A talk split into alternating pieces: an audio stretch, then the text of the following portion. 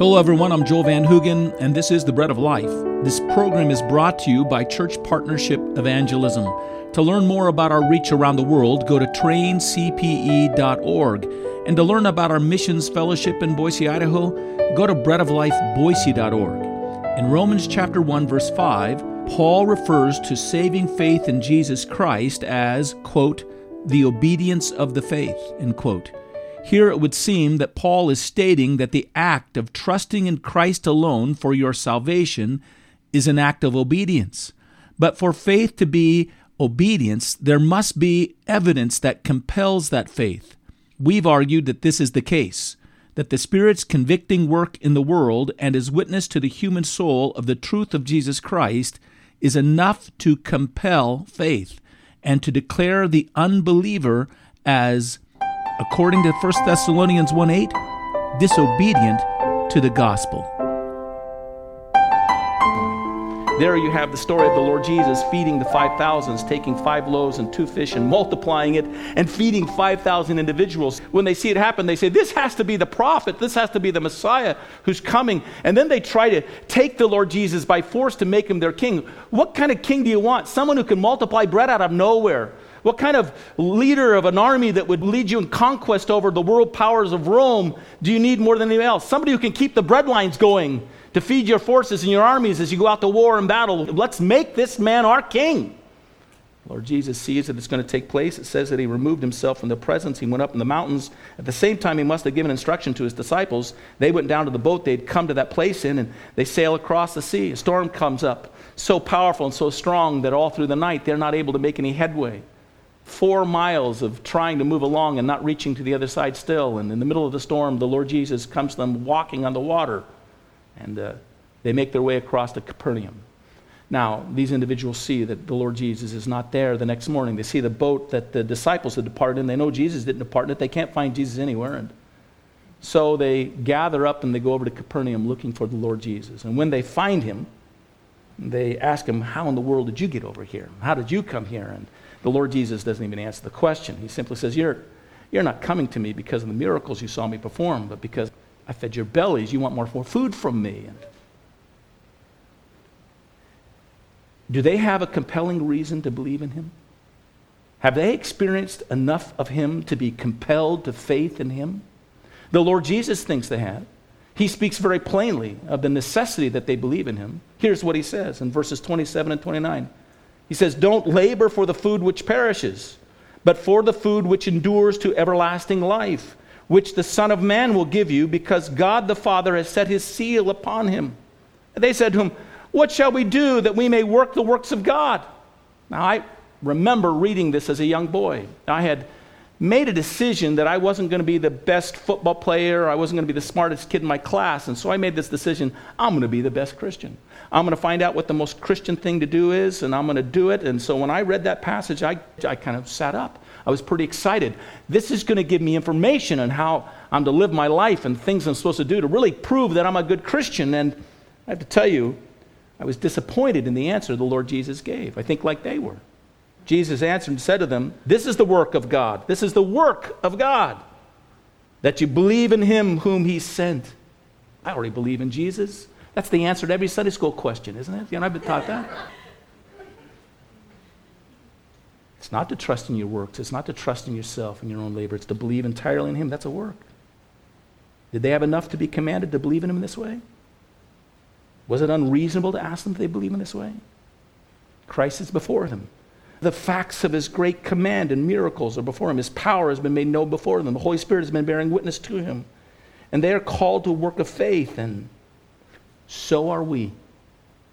A refusal to believe in Jesus Christ in the end is an act of rebellion against the evidence for faith and the prompting of the Spirit of God towards that faith. That's why it's called the obedience of the faith. And God is doing all that work ahead of us in the lives of people. That should, by the way, give us boldness an ability to speak clearly to people who have yet to put their trust in Jesus Christ. A sense in which we have the advantage in the psychology and the internal working of what's going on in their lives because we know the Spirit of God is speaking to them, communicating to them. Here's the next thing we'll look at it's the obedience that comes from faith.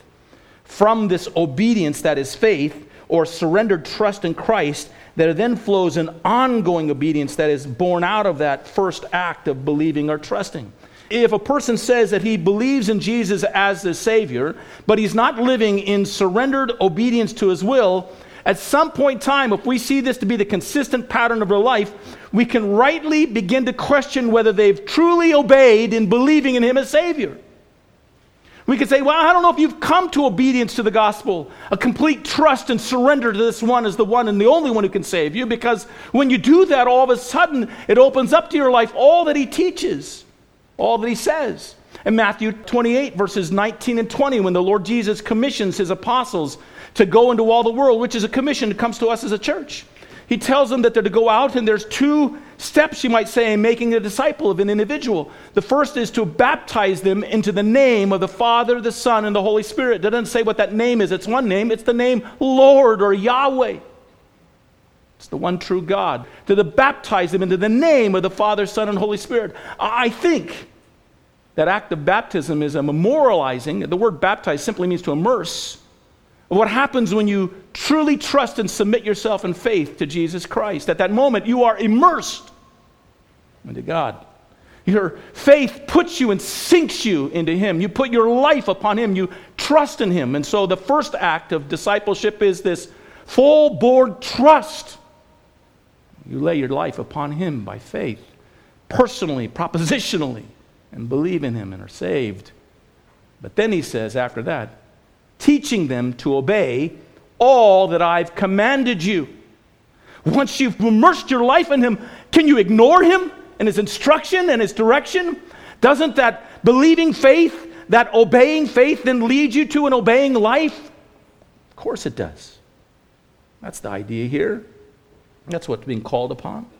Then we remember that the Lord Jesus, who poured his life into us, declares to us through his Holy Spirit that we are to love one another and we're to forgive one another and we're to serve one another and we're to make disciples of others. He commands us and directs us, and that's the obedience that flows from faith. So that James says in James chapter 2, verses 17 and 18, Thus also faith by itself, if it does not have works, is dead. For someone will say, You have faith, I have works. Show me your faith without your works I'll show you my faith by my works. Obedience of the faith that goes out from our life. Here's the third point, and it's the objects of our gospel. In other words, who it is that we're sent to with this gospel, those that we're called to go out to. And the message of the gospel that Paul is proclaiming, Paul says, is to go out this message of obedience of the faith, this accomplishment that people might obediently believe in Jesus Christ and in obediently believing in him, obediently follow and obey him. This message is to go out among all the nations, he says, or all the Gentiles.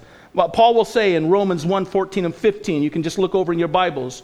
Paul will say, I am a debtor both to the Greeks and to the barbarians, both to the wise and the unwise. So, as much as is in me, I am ready to preach the gospel to you who are in Rome also.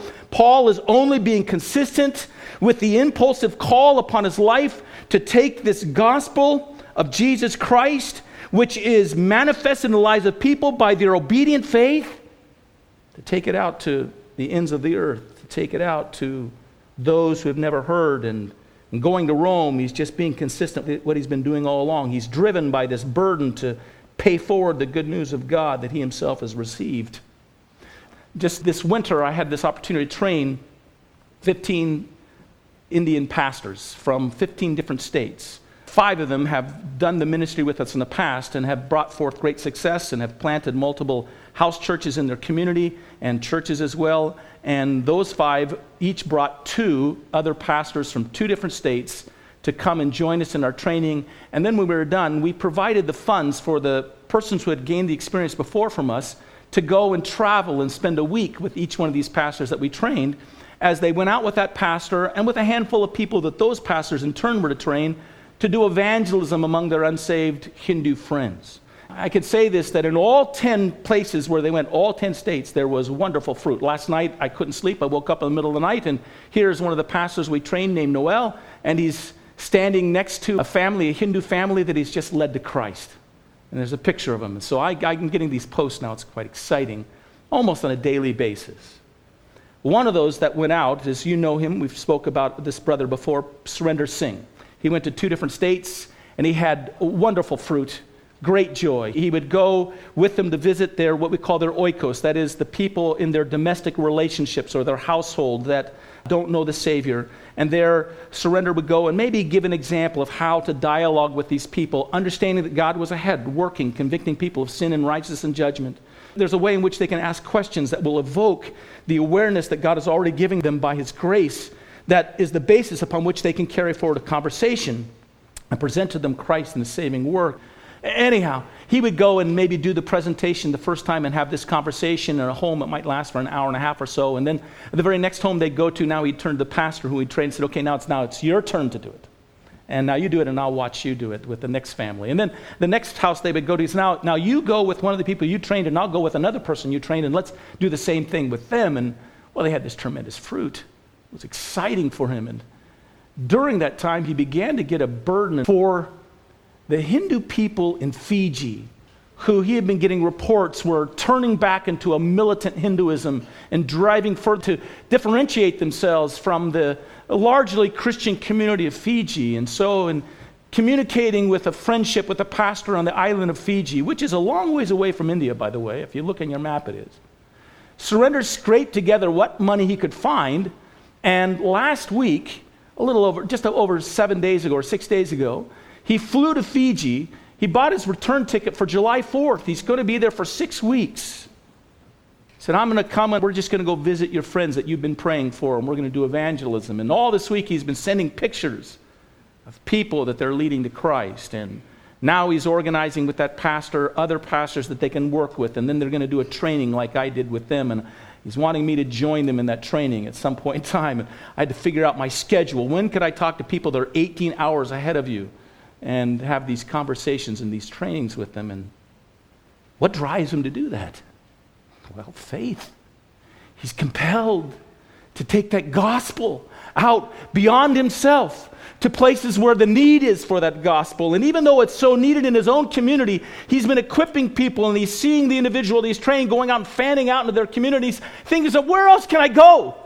Where else can I go where I know there are believers and I can help them to do the same thing? And to some extent, that's what Paul is doing here in Romans. He's just compelled to push this forward. At the same time, though, Paul lumps into those he is sent to those who have already answered the call of God. He includes into those he's been sent to the elect themselves who have responded to the call of Jesus Christ and believed in him. Romans 1, verse 11. Paul says, For I long to see you, that I may impart to you some spiritual gifts so that you may be established. Now, what does that mean? It means the message of the gospel that comes as a loving call and is answered by the elect of God, these believers who are beloved of God and called to be saints, Paul says, still need to hear and live under the message of the gospel. They still need the gospel preached to them. Paul says, I'm not only going to the Gentiles, I'm not only going to the people who haven't heard, I want to go to you too. It's for you as well, who are called of God. They still must render to God the obedience of faith they still must learn to give to God the obedience that rises from faith. This has been The Bread of Life, a ministry of church partnership, evangelism, and the Bread of Life Fellowship in Boise, Idaho. We are at work to take this gospel to the ends of the earth, and we need your prayers and your support. To learn more, go to traincpe.org or breadoflifeboise.org. Until the next time, may God bless you.